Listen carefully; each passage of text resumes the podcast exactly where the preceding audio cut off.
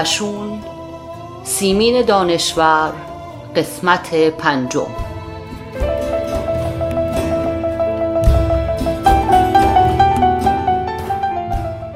فصل شش آن شب پای همین منقل حی و حاضر نشسته بودم و مثل همین شام غریبان آتشها را به هم می زدم و خاکسترها را با انبر روی هم فشار می دادم. چشمم به همین عروسک های برنجی دور تا دور منقل بود که اینطور دستشان به دست همدیگر است. همان شب شمردم. سی و دو تا عروسک بود. عروسک بیچشم و ابرو. هنوز آخ نگفته. هنوز هم همان سی و دوتاست سودابه هندی تا صبح پهلویم نشست و پا به پایم اشک ریخت. وقتی بچه مرد تو آن باغ تک و تنها می‌دانستم مرده. اما بغلش کردم و تا سر دوزک دویدم. بچه شش ساله. اگر حالا بود کی فکر هجاب و مرد نامحرم بود؟ کی فکر تریاک بود و از بی تریاکی رعشه می افتاد به تمام تنش؟ رفتم خانه خودمان. حاج آقایم با سودابه کنار همین منقل تو ارسی نشسته بودند. دلم می‌خواست ها کنم و همه مردم را با های زهرالودم خاکستر کنم. سودابه پا شد و بچه را از من گرفت. دیدم که برزخ شد اما روی خودش نیاورد. عجب زنی بود. خون به دل بیبی بی خیلی کرده بود اما عجب زنی بود. رفت و برگشت. پرسیدم چه بر سر بچم آوردی؟ گفت کسی چه می‌داند؟ شاید محمد حسین بتواند با نفس حقی که دارد در بچه روح بدمد. گفتم کفر می‌گویی زن فقط خدا روح می‌دهد و نفخت و فیه من روحی. پیش پدرم عربی و فارسی خوانده بودم و پیش محمد حسین برادر سودابه هم جغرافی و هندسه. پدرم از تهران که برگشت خانه نشین شد. دیگر نماز نرفت. درسش را در مدرسه خان مجبور شد تعطیل کند. فقط در خانه مجلس تدریس داشت. تو اتاق ارسی می نشست و آقایان می آمدند و دستش را می بوسیدند و از او مسئله می پرسیدند و من در اتاق مجاور می نشستم و گوش می دادم. پدرم از نجف که آمد تمام مردم شهر پای پیاده تا باجگاه به استقبالش رفتند روز اولی که نماز جماعت خواند تمام آخوندهای شهر حتی امام جمعه به او اقتدا کردند. سر منبر که رفت تو مسجد وکیل جای سوزن انداز نبود. خدایا من هم برای خودم زنی بودم. ده بار بیشتر کاغذهای سری حاج را که با آب پیاز می نوشت توی سینه ام گذاشتم و بردم شاه چراغ به آنها که باید رساندم. مثل الان یادم است. وعدگاه میان دوتا شیر روبروی حرم متحر بود. محمد حسین و خواهرش تازه از هند آمده بودند. خواهرش سودابه تا آخر هم زن پدر من نشد. می گفت همین طوری راحت تر است. البته او بیبی بی را آواره کرد و خیلی خون به دل بیبی بی کرد. اما عجب زنی بود. رقاسه بود. هیچ وقت یادم نمی رود آن روز که پدرم در باغ رشک بهشت مهمانی داده بود. سودابه را دعوت کرده بود. سودابه یک خال سیاه پشت لبش داشت. سبزه بود. همچین قشنگی هم نبود. کوتاه بود. چشمهای سرم کشیده درشت و گیس بلند داشت. وقتی نمیخندید شبیه جغد می‌شد. اما خنده که می‌کرد انگار دست گل از دهنش میریزد. همه مرد و زن دور خرند ایستادند و دست می‌زدند و او به نظر می آمد لخت است و فقط خودش را با جواهرات پوشانیده. اما لخت نبود. سینه بند جواهر نشانی داشت و زیر آن تمام بدنش را با یک جور جوراب رنگ گوشت پوشانیده بود. تا آن روز رقص سودابه را ندیده بودم. حتما معمولی نبود. همه اعضای بدنش را حرکت می‌داد. کتف و شکم و چشم و ابرو که سهل است. حتی چانه و بینی و گوش و مردمک چشمش را هم تکان می‌داد. با حرکاتش وانمود می کرد که روی جسد مردی دارد میرقصد. در رقص دوم یک لباس حریر آبی که حاشیه زری داشت تنش بود و دو تا کفتر روی سینه هایش خوابیده بود. کفتر راست راستکی پر کفترها را گل سنبولی رنگ کرده بودند. یک تکه حریر آبی از سر لباسش هم دستش بود. همچین آهسته آهسته میرقصید که انگار میترسد کفترها بیدار شوند. رقصش که تمام شد کفترها را هوا کرد. بعد از رقص سوم خیلی گرمش شده بود. با همان لباس اطلس صورتی که تنش بود سر آب نما نشست و پاهای لختش را در آب کرد. و من دیدم حاج آقام مشتهد جامع و شرایط شهر. روبروی سودابه نشسته و با باد بزن بادش می‌زند. بی خود نبود که پدرم محمد حسین را دعوت کرد بیاید مرا درس بدهد. پیشش جغرافی و هندسه میخواندم. نقشه جغرافی میکشیدم. همچین سرگرم کارم بودم که نمیفهمیدم دور برم چه خبر است.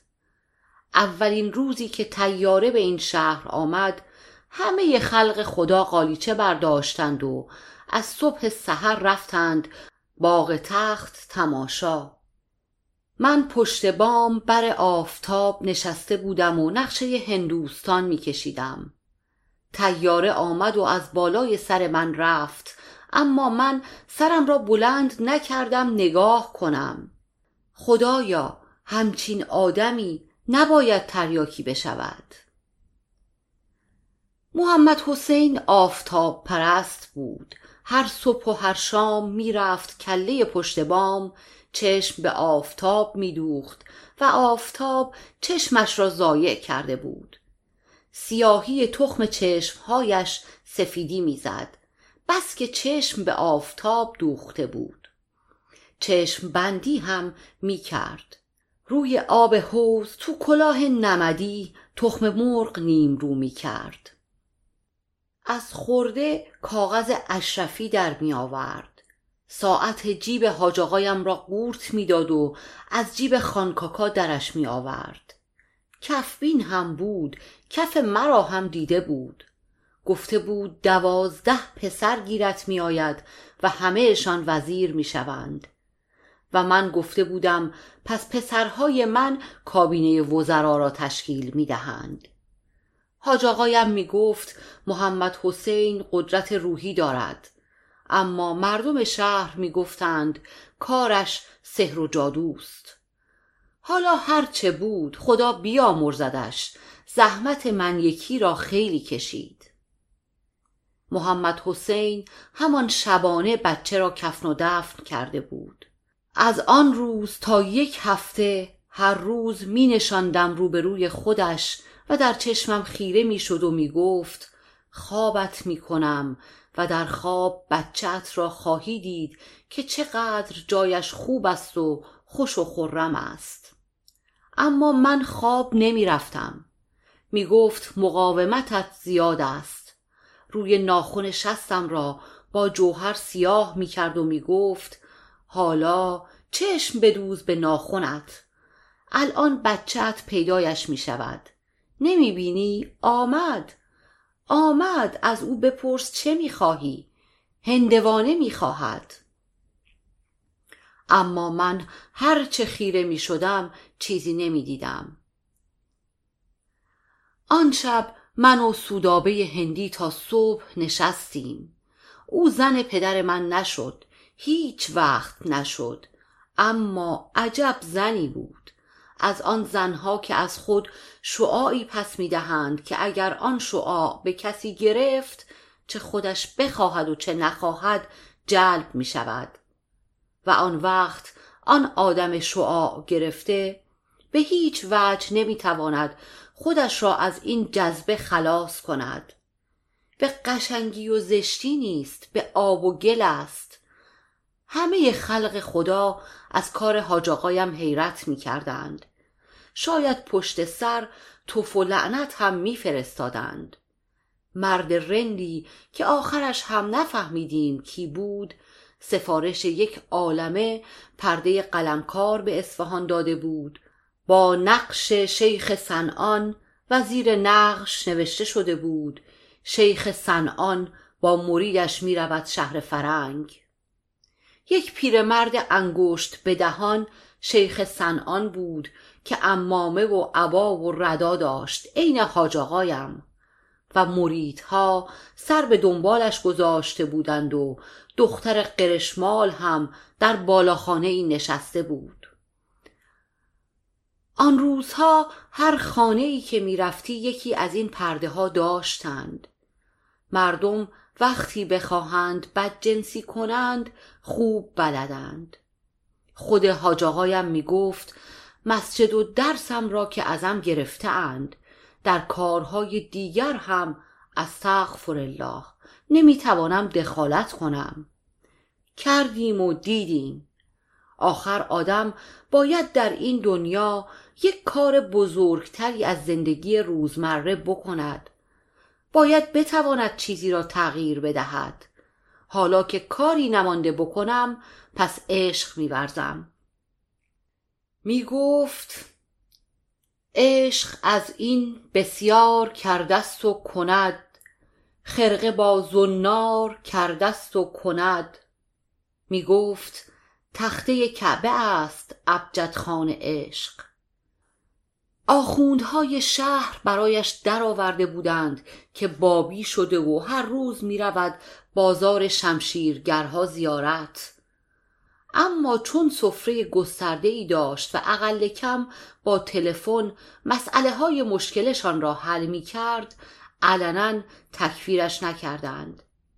به علاوه امامه آخوندها هم دیگر پشمی نداشت و بیشتر آخوندها هم کلاهی شده بودند. حاج آقایم می گفت که نوبت من نرسیده. می گفت دوره دوره من نیست و کنار نشست. اما هیچ وقت هم با آنها راه نیامد.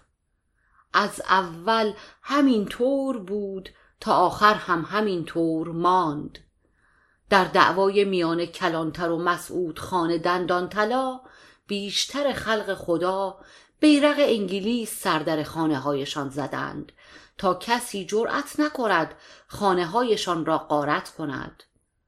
اما حاج آقایم بیرق که نزد هیچ پا به پای خاخام بزرگ زخمی های محله جهودها را به دکتر می رساند یا بالای سرشان دکتر می آورد چقدر برایشان حرف زد. چقدر توفنگچی های کلانتر را نصیحت و دلالت کرد تا از قارت محله جهودها منصرفشان کند. اما آنها جیرخار کلانتر بودند. از پشت شیشه تیر زده بودند به یک زن جهود که داشته بچهش را شیر می‌داده. پستان در دهن بچه بوده و زن از حال می رود. حاج آقایم سر می رسد. بچه را زیر عبایش می گیرد و همانطور بچه به بغل با امامه و عبا می رود سراغ دکتر اسکات فرنگی در مریض خانه مرسلین. و حالا دکتر اسکات کیست؟ طبیب مخصوص کلانتر و کس و کارش. و حاضر نیست بر بالین کسانی بیاید که به دست اعوان و انصار کلانتر زخمی یا کشته شده اند. آن روز حاج آقایم یک تنه مریض خانه را تعطیل می کند و دکتر اسکات فرنگی و چند تا پرستار ارمنی مریض خانه را به بالین زن و زخمی های دیگر محله می‌برد زنک خوب شد میدانی کی بود؟ همین تاووز خانم که هنوز که هنوز است برای یوسف شراب می آورد و ترمه های بید زده ات را برایت آب کرد. یادم است فلفلی زرگیر موسا تیر خورده بود. آوردندش به خانه ما. در هشتی خانه روی سکو جای قاپوچی خواباندندش. تیر خورده بود به سفیده رانش و خون مثل لوله آفتابه از زخمش میریخت مثل فواره و هشتی پر از خون شده بود. و حالا حاج آقایم خانه نیست و بیبی بی هم از دیدن این همه خون افتاده به استفراق چادرم را انداختم سرم و دویدم مطب دکتر عبدالله خان اینها. مطبشان گود عربان بود. تمام راه را دویدم. بینی و بین الله آنها هم بیرق انگلیس سردر خانه هایشان نزده بودند. مرحوم حاج حکیم باشی پدرشان هنوز زنده بود. چهار برادر بودند که سه تاشان طبیب بودند و برادر آخری هم دواسازی می‌کرد و دواخانه داشتند. خدا بیامرزدشان. از میان آنها فقط دکتر عبدالله خان زنده است. در مطب آنها از زخمی و کشته جای سوزن انداز نبود. به التماس افتادم و گریه کردم. دکتر عبدالله خان همراه هم آمد. می‌گفتند نفسش شفاست با وجودی که خیلی جوان بود. اما چه از این؟ که وقتی رسیدیم فلفلی تمام کرده بود و یک چادر شب انداخته بودند رویش و کس و کارش ریخته بودند به خانه ما و شیون می کردند و بیبی بی قش کرده بود و حالا خانه ما کجاست؟ درست روبروی چال زنبور یعنی روبروی خانه پدری عزت و دوله عزت و دوله تازه شوهر کرده بود و شوهرش خانه داماد بود و همه آتش ها هم از گور شوهر عزت و دوله بلند می‌شد که داماد کلانتر بود. البته من و عزت و دوله سیغه خواهر خاندگی خوانده بودیم. اما در آن روزها کسی به فکر خواهرش نبود چه برسد به فکر خواهر فقط به احترام حاج بود که به خانه ما نریختند. به علاوه میترسیدند فتوای جهاد بدهد. آخر این قضایا خیلی پیش از اینکه حاج آقایم به تهران برود اتفاق افتاد. یقین دارم اگر حاج آقایم می‌خواست می‌توانست آدم را خواب کند. چشمهایش را میدوخت وسط گودی دوتا چشم آدم و کی می‌توانست مقاومت کند؟ و همچین مردی شد عبد و عبید سودابه هندی و آنقدر خون به دل بیبی کرد. خدایا خودت مرا به امتحان نگذار. بیبی میشنید و می‌دید اما دم نمی‌زد. حالا که گذشته و رفته حتی درد دل با من که دخترش بودم نمی کرد. همه مردم شهر حرف حاجاقا و سودابه هندی را می‌زدند غیر از زنش که اصل کاری بود. اما تا خانه خالی نشد حاج آقایم سودابه و محمد حسین را پهلوی خودش نیاورد. مرا شوهر داد خانکاکا زن گرفت و بیبی بی آواره شد. شوهر من تجارت پارچه می کرد با مصر و هندوستان اینکه خانکاکا هی به کنایه می‌گوید پسر میرزا میور و دلم را مثل یک کاسه چینی می شکند از این جهت است که پدر و پسری میور وارد می کردند.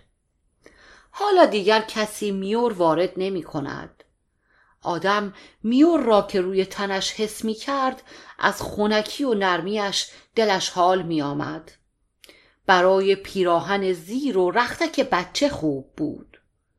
شوهرم خودش را با اسب زد به دخترهای قنسول دم غروب از داغ بچه و بس که به او سخت می گرفتند حاج آقایم می گفت دوره دوره او نیست و کنار نشست اما آن ناکام جوان بود. دور از جان یوسف زبانم لال مثل یوسف. دوره یوسف هم هنوز نرسیده. اما آن ناکام هم مثل یوسف می گفت باید کاری بکنیم که این دوره برسد. در حالی که فقط سر خود را به سنگ می کوفت آخرش هم که عملا کوفت. راستش حالا حالاها موقع بخو بریده هایی نظیر خانکاکاست تا کی نوبت امثال یوسف برسد؟ یادم نمی رود. خاندانم که برباد رفت یوسف برایم نوشت خواهر سعی کن روی پای خودت بایستی. اگر افتادی بدان که در این دنیا هیچ کس خم نمی شود دست تو را بگیرد بلندت کند. سعی کن خودت پاشوی خدا را شکر که بیبی بی اینجا نبود داغهای مرا ببیند. یک شب بیبی بی خانکاکا و من و زاد و رودمان را برای شام خبر کرد. آن شب دیدم همچین نگاه ما می کند که انگار می خواهد قیافه هایمان را از بر کند. دو سالی می‌شد یوسف رفته بود فرنگستان. اینکه خانکاکا هی می نشیند می‌گوید پدرم خرج تحصیل من نکرد دروغ می‌گوید. حاج آقایم می‌خواست هر دوتاشان را با هم بفرستد. خانکاکا خودش نرفت. گفت به اندازه خرج تحصیلم به من ملک بده. و حاج آقایم هم داد. بیبی بی از ما خداحافظی کرد و گفت می رود حضرت معصومه زیارت و از آنجا هم می رود امام رضا. سفرش یک ماهی دو ماهی طول می کشد حالا نگو قصد کربلا کرده. آن هم قاچاقی. آنچه از مال دنیا با خودش برد پولی بود که حاج آقایم داده بود و مقداری هم زر و زیور زنانه. و یک چمدان لباس و یک آفتابه. گوشواره زمردش را هم داد دست من که اگر در سفر طوری شد به یوسف بدهم شب عروسیش به دست خودش به گوش زنش بکند. یک ماه بعد کاغذش آمد که من کربلا مجاور قبر امام شده ام دلواپسم نباشید. به احدی نگفتم خواهر. تو هم از من نشنیده بگیر اما مادرم در کربلا به کلفتی افتاده بود. کلفتی خانم فخر شریعه تا کربلا بود نه پولی خواست و نه حاج آقایم. نه خدایا سه چهار بار حاج به اصرار من و خانکاکا توسط این و آن پولی حواله کرد. اما به دست بیبی بی رسید یا نرسید خبر ندارم. هیچ وقت که کاغذ نمی فرستاد در همان کاغذ اول شرط و بیع کرده بود که کاغذ به من ننویسید. می‌خواهم فکر و ذکری غیر از آقایم امام حسین نداشته باشم. کنار همین منقل آتش حی و حاضر نشسته بودم و خاکسترها را با انبر روی هم فشار می‌دادم و پخش می‌کردم. دیگر آتشی نمانده بود. شام غریبان گرفته بودم. سودابه هم پا به پای من نشست تا صبح. عجب زنی بود. حیف که آنقدر درد به دل بیبی کرد.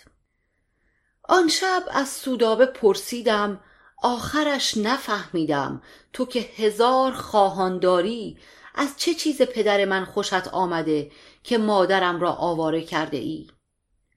باز گفت که دست خودش نیست و گفت که می‌داند یک ملای شیعه یک مجتهد جامع و شرایط را بدنام کرده. می‌داند که یک زن بیگناه را آواره کرده اما دست خودش نیست. گفت آدم با کسی در زندگی های قبلی دمخور بوده بعد از او جدا شده. هی به این دنیا می آید تا او را پیدا کند. فراغ می کشد و انتظار می کشد وقتی پیدایش کرد و شناختش مگر می تواند ولش کند؟ اولش دو تا گیاه به هم پیچیده بوده اند که یکیش پژمرده. در زندگی بعدی دو تا مرغ مهاجر بوده اند که وقتی به جنوب یا شمال پرواز کرده اند همدیگر را گم کرده اند. در زندگی بعدی دو تا آهوی دل‌آشنا بوده اند که یکی را صیادی شکار کرده و دیگری در دوری او آه کشیده. بعد دو تا پدر و دختر بعد دو تا خواهر و برادر و آخرش که به هم می‌رسند چطور همدیگر را ول کنند؟ این حرفها را می‌زد اما زن پدر ما نشد که نشد. همینطور خانه حاج آقایم ماند تا پیر شد شوهرم که جوان مرگ شد بنابر حرف یوسف تصمیم گرفتم ملکی را که حاج آقایم پشت قبالم انداخته بود خودم اداره کنم با تنبان روی اسب می نشستم و مزارع تریاک کاری را زیر پا می گذاشتم و حالا چند سالم است؟ بیست و هشت سال. دهاتی ها را به چوب فلک هم می بستم خدا از سر تقصیراتم بگذرد. سه سالی می‌شد بیبی رفته بود. مگر آن بدبخت روزی که مرد چند سالش بود؟ چهل و چهار سال. فخر و شریعه به حاج آقایم تلگراف کرد که بیبی مریض است. حاج آقایم این و آن را دید. الحق و الانصاف خیلی دوندگی کرد تا اجازه خروج ما را گرفت. به یوسف هم تلگراف کرد که از همانجا که هست سراغ مادرش برود. بیست پوند هم پنهان از خانکاکا برایش حواله کرد. اما در تلگراف ذکر نکرده بود که بیبی بی در حال احتضار است. همین هم بود که یوسف دیر رسید. وقتی رسید که ما بیبی بی را در سردابه حرم دفن کرده بودیم. خانکاکا خیلی دوندگی کرد و از جیب خودش خیلی مایه رفت تا اجازه دادند جنازه را در سرداب حرم بگذارند. هرچند می‌دانستیم پشتمان را که به راه کنیم جنازه را از آنجا در می آورند و می‌برند گورستان عمومی. اما یک شب هم در چنان حریم مقدسی ماندن خودش خیلی بود و به آرزویش رسید. وای چه وزاریاتی!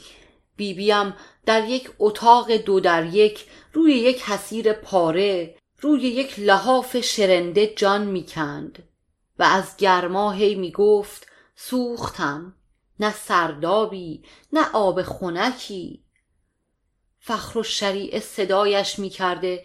فسیح بیا قلیان بیار. آبگوشتت را امروز شور کرده ای. به نظرم دلت هوای حاجی را کرده. ای وای نه خانمی نه القابی. اسم مادرم فسیح الزمان بود. فسیح الزمانی که یک کلمه حرف نزد که چه بر سرش آمده؟ جریان کلفتی را هم از خود فخر و شریعه شنیدیم. او طوری از بیبی بی حرف می‌زد که انگار ابن انجد کلفت دست به سینهاش بوده. به احدی بروز ندادم. حتی به یوسف نگفتیم. گفتن نداشت. او یک پسر بیست ساله بود. طاقت نمی آورد مگر حالا که چهل سالش بیشتر است طاقت دارد؟ آخرش نفهمیدیم بیبی بی چطور خودش را به کربلا رسانده. اما شنیدیم وقتی رسیده گرفتار شیخ عباس قومی شده. شیخ عباس یک لباده می پوشیده و خودش را به هیئت عربها در می آورده و زوار را می ترسانیده که لوتان می دهم و اله می کنم و بله می کنم بیبی از ترس چمدان را انداخته و آفتابه را برداشته در برده. حالا نگو سجل احوالش تو چمدان بوده. صد تومانی را که حاج آقایم به او داده بود می‌دهد و یک سجل مرده از عمله اموات می‌گیرد. خدیجه به ایوان آمد و پرسید امشب خیال شام خوردن ندارید؟ زری گفت هر وقت خواستیم صدایت می‌کنم. امه گفت بس است دیگر. خیلی حرف زدم و سرت را درد آوردم. بگو شام بیاورد یک لغمه بخوریم و بخوابیم. ببینیم فردا چه می شود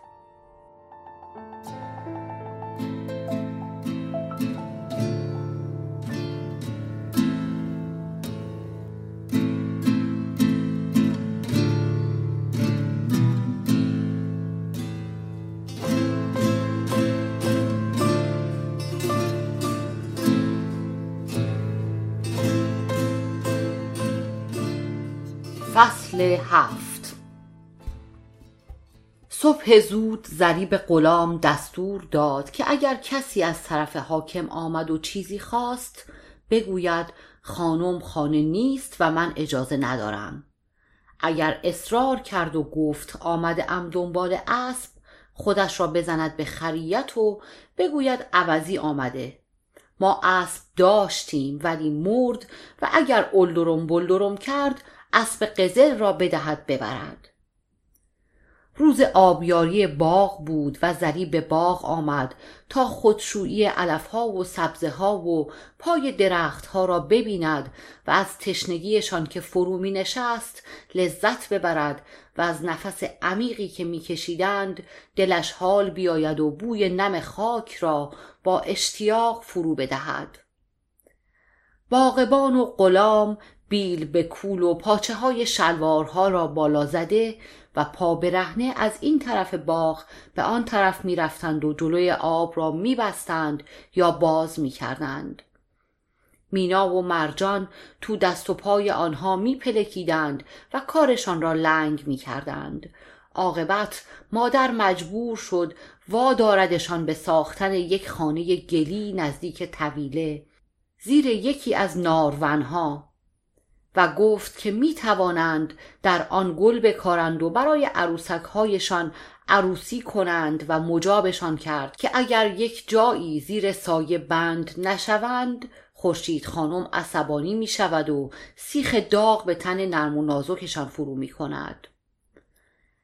مینا شروع کرد به کشیدن نقشه خانه که اینجا حوز است اینجا یک گنجه و اینجا یک تنور سرد مرجان نقشهاش را تکمیل کرد که پس کو طویله؟ با ترس و لرز بچه قورباغه ای گرفتند و در طویله گذاشتند و بچه قورباغه جهید و رفت. اما چیزی که در باغ فراوان بود بچه قورباغه بود. غلام آب را هدایت کرد رو به درخت های نارون و خانه بچه ها را آب گرفت و آب زیر پاهای کوچکشان دوید. سر دو پایشان نشستند. زری گفت حالا دیگر پا شوید. و تمام این مدت گوشش به صدای در بود که اگر کسی به در کوفت برود خودش را جایی پنهان کند. مینا داد زد کچل بدزات و غلام گفت سیل آمد جونم. آن روز و فردایش هیچ خبری از فرستاده ای نشد و زری دلش آرام گرفت که منصرف شده اند و امه گفت شکر خدا بی خود ما این همه شور زدیم.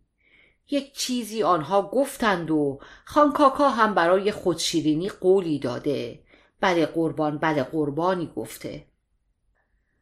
صبح زود روز سوم زری تازه از پشه بند در آمده بود که در زدند. غلام دم در رفت و زری سرک کشید. ژاندارمی را دید که با غلام روبوسی کرد و پاکتی دستش داد. غلام پاکت را آورد و داد به زری. زری گفت انگار شناختیش. غلام گفت همشهریمه. اهل برده است. همیشه دلش می‌خواست ژاندارم بشود. حالا شده. زری به ایوان رفت و منتظر ماند تا ام خانم نمازش را سلام داد و پاکت را باز کرد. نامه ای بود که به خط خوش خطاب به او نوشته شده بود. نامه را بلند خواند. خانم عزیزم اگر به قریب نوازی مردم این شهر و سخاوتمندی آن خانواده محترم اطمینان نداشتم هرگز چنین تمنایی از سرکار نمی کردم سبیه گیلانتاج چندی مبتلا به تیفوس بود به طوری که اتبا از او قطع امید کرده بودند. اینک الطاف خداوندی شامل حال ما شده است و فرزندم شفا یافته است. سبیه به اسب سواری علاقه دارد و هرچه در این شهر جستجو کردیم اسب رامی پیدا نکردیم که سبیه بتواند بر آن سوار شود. باور بفرمایید تیمسار دو تا از بهترین اسب های استبل قشونی را فرستادند ولی آن اسب ها اسب های سرکش و عظیم و جسهی بودند که برای طفلی که تازه بستر بیماری را ترک کرده است مناسب نبودند. دوست محترم حضرت آقای ابوالقاسم خان قول دادند کر اسب پسر سرکار را برای سبیه بفرستند. شنیدم ایشان به مسافرت رفتهاند. اینک استدعای عاجزانه دارم کر اسب پسر محترمتان را چند روزی به وسیله حامل به ما آریه بدهید. به مجردی که خاطر گیلانتاج از اسب و اسب سواری ملول گردید تقدیم خواهد شد. ارادتمند. نامه را کس دیگری نوشته بود چرا که امضای خانم حاکم با خط نامه فرق داشت. زری رو به امه گفت حالا چه کار کنیم؟ امه گفت قافلگیر شدیم. بدهی بد ندهی بد. اگر بدهی می‌دانم یوسف و خسرو کارستان می‌کنند.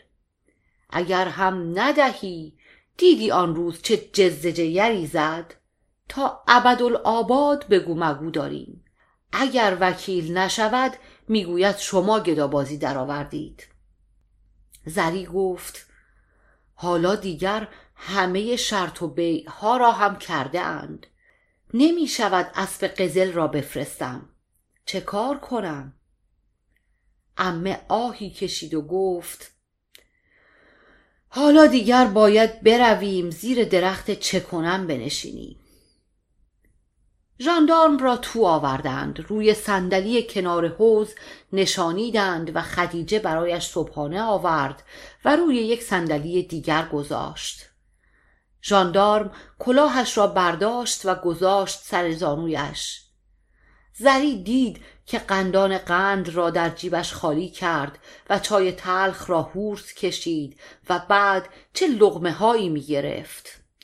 غلام روبرویش لبه حوز نشسته بود. زری آمد کنار ایوان و پرسید شما ژاندارم دم در باغ حاکم هستید؟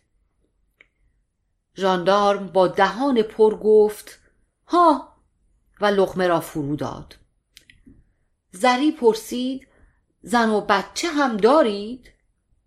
نیش ژاندارم تا بناگوش باز شد و گفت دختر آمو را شو عید عقد بستی زری پرسید کی اسب را پس می آورید؟ ژاندارم گفت سرکار سطفان به من مأموریت داد فرمایش کرد پسر خوبی هستم. اما نگفت کی اسب را پس ببر. و باز نیشش تا بناگوش باز شد. غلام دخالت کرد و گفت حالا که موقع جفتگیری نیست داداش. ژاندارم دست در جیب فرنجش کرد و پاکتی درآورد و پا شد و داد به زری و گفت این را آقا میرزا داد. گفت هشتاد تومان است. زری پاکت را گرفت و باز کرد و شمرد. واقعا هشتاد تومان پول بود.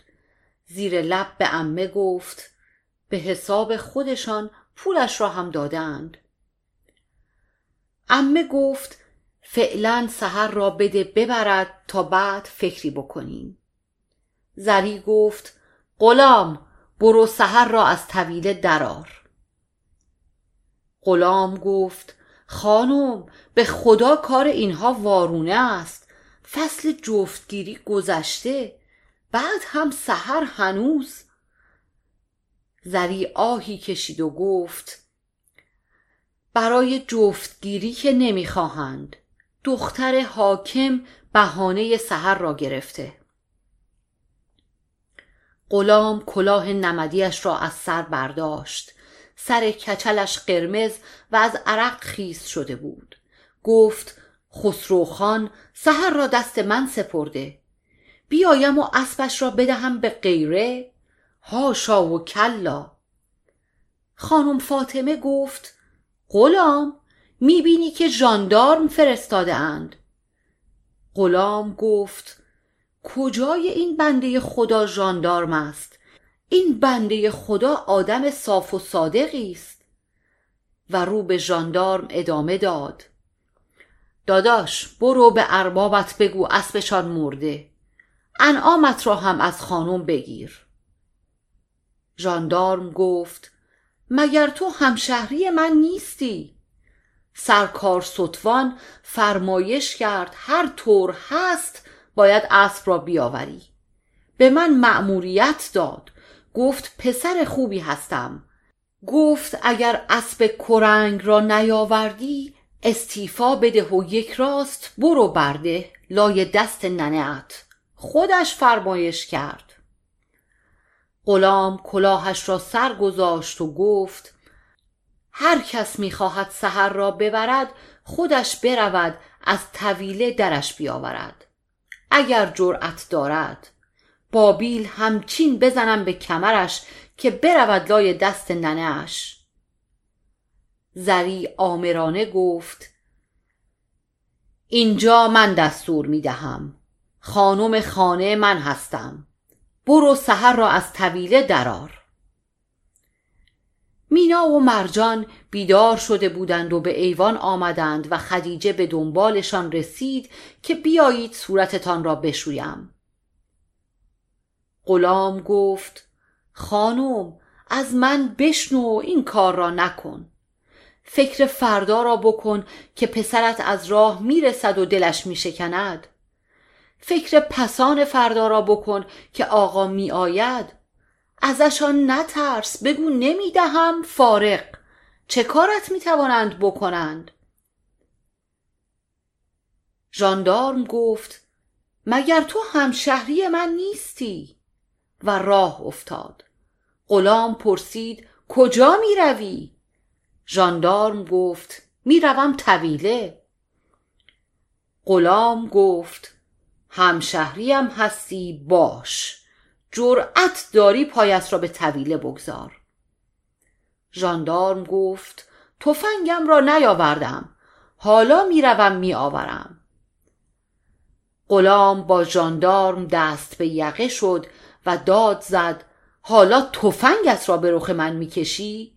مگر تو همان قربتی بی پدر و مادر نبودی که شبها می‌رفتی مرغ دزدی؟ سرکار ستوانت گفت با تفنگ تهدیدم کنی؟ ژاندارم خودش را از دست غلام رها کرد و گفت والا به خدا نه اما گفت استیفا بده برگرد برده. من چطور برگردم؟ ام خانم غلام را صدا کرد و آهسته گفت غلام جد نکن. خانکاکا قول داده. فعلا سحر را بده ببرد. من فکر خوبی کردم به شرطی که هنوز خسرو برنگشته اسبش اینجا باشد. غلام رفت و سحر را از طویله درآورد و افسارش را داد دست ژاندارم. ژاندارم که خواست سوار سحر بشود سحر تکان سختی به خودش داد و لیدی پرانید و روی دو پای عقب ایستاد. سرش را بالا گرفت و از ته دل شیهه کشید. صدای شیهه اسب قزل و مادیان با هم از طویله بلند شد. ژاندارم عقب رفت و دهنه اسب را ول کرد.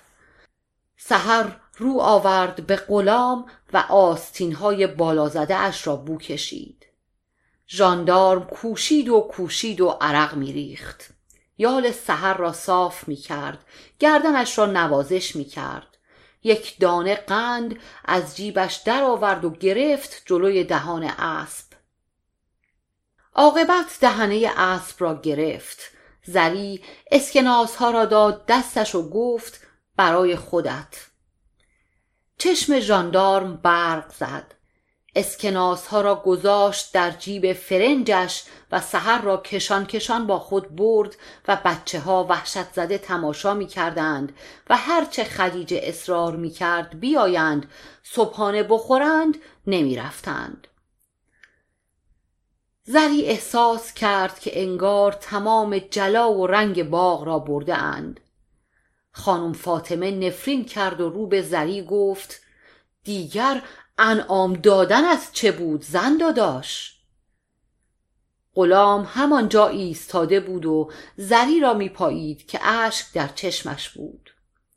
خدیجه گفت خانم سوارهایت سلامت باشند. مادیان جوان است یک سحر دیگر میزاید. امه گفت شرط میبندم سه روزه برش گردانم. خوب کردی پیش پیش پولشان را پس دادی. زری گفت اگر پشت گوشمان را دیدیم روی سحر را هم می‌بینیم. و به غلام دستور داد نزدیک طویله ته باغ صورت قبری درست بکند. علف های هرزه را بکند و خاک ها را صاف کند و دور یک قطع خاک مستطیل را سنگ چین کند و چند تا گلدان اطلسی بالای گور ساختگی بچیند. امه گفت فعلا دست نگهدار تا ببینم. زری رو به غلام کرد و گفت اگر به خسرو بروز دادی وامی دارم آقا جوابت کند. به تالار که رفتند خانم فاطمه پشت تلفن رفت و عزت و دوله را برای نهار پسان فردا دعوت کرد. و پسان فردا که رسید زری با وجودی که هیچ وقت دل خوشی از عزت و دوله نداشت در پذیرایی از او کوتاهی نکرد. روسری و دستکش سفید و عینک سیاهش را گرفت و در بخچه گذاشت و چادر نماز گلبهی نوع نو سرش انداخت. با وجودی که عزت و دوله کلفت سوگلیش فردوس را هم با خود آورده بود اما زری فردوس را به اتاق خسرو فرستاد تا استراحت کند و با وجودی که از صبح زود پنجره های تالار را بسته بود و پرده های حسیری را انداخته باز باد بزن آورد و جلوی عزت و دوله گذاشت و برای آنکه خوش آمدی گفته باشد گفت چه سر قشنگی دارید؟ و عزت و دوله گفت قربان سر شما. و با وجودی که به ظهر خیلی مانده بود عزت و دوله نه لب به شربت زد و نه میوه خورد و دستور داد برایش چای دم کنند و چای را هم که مزه مزه کرد خوشش نیامد و گفت چای کپونی به چای جوشیده میماند. و بعد سر نهار معلوم نشد چه خورد. از پلو و خورش و کباب یک توک قاشق خورد و کنار زد و آبقوره خواست که در آن خیار رنده کرد و نان تریت کرد و با پیاز خورد و گفت برای پادردش خاصیت دارد. متاسفانه آبقوره هم مال سال گذشته بود. بعد از ظهر زری در تالار حرمی پهن کرد و بالش پرقو و ملافه نازک آورد و عزت و دوله باد بزن به دست دراز کشید و به فردوس دستور داد بیاید پایش را بمالد. و خانم فاطمه هم روی حرمی دیگر کنار او خوابید. زری خواهر ها را به خود گذاشت و خودش به اتاق خواب رفت و آهسته در اتاق خواب به تالار را باز کرد تا صدایشان را بشنود اگر عزت و دول قدم پیش میگذاشت می‌توانست سحر را پس بگیرد حتی می‌توانست گوشواره های زمرد او را هم زنده کند و آن وقت تحمل کردنهای زری بی اجر نمی ماند. صدای عزت و دوله از لای در باز به خوبی شنیده می‌شد که می گفت داغ نبینی فردوس محکمتر بمال حالا خوب شد نمازت را خانده ای؟ پاشو دختر برو نمازت را بخوان. معلوم بود فردوس رفته چرا که ام خانم داشت مقدمه میچید حیف که زری تمام کلمات او را نمیشنید برخلاف او عزت و دوله بلند بلند حرف می‌زد. نزدیکتر به در اتاق خواب هم دراز کشیده بود. کوچه های شهر پر گرده دل پر درد شب پر مرد و پر نامرده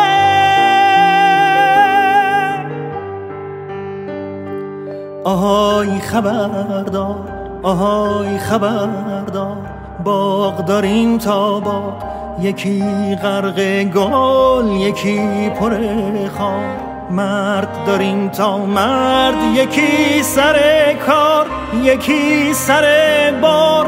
آهای خبردار یکی سر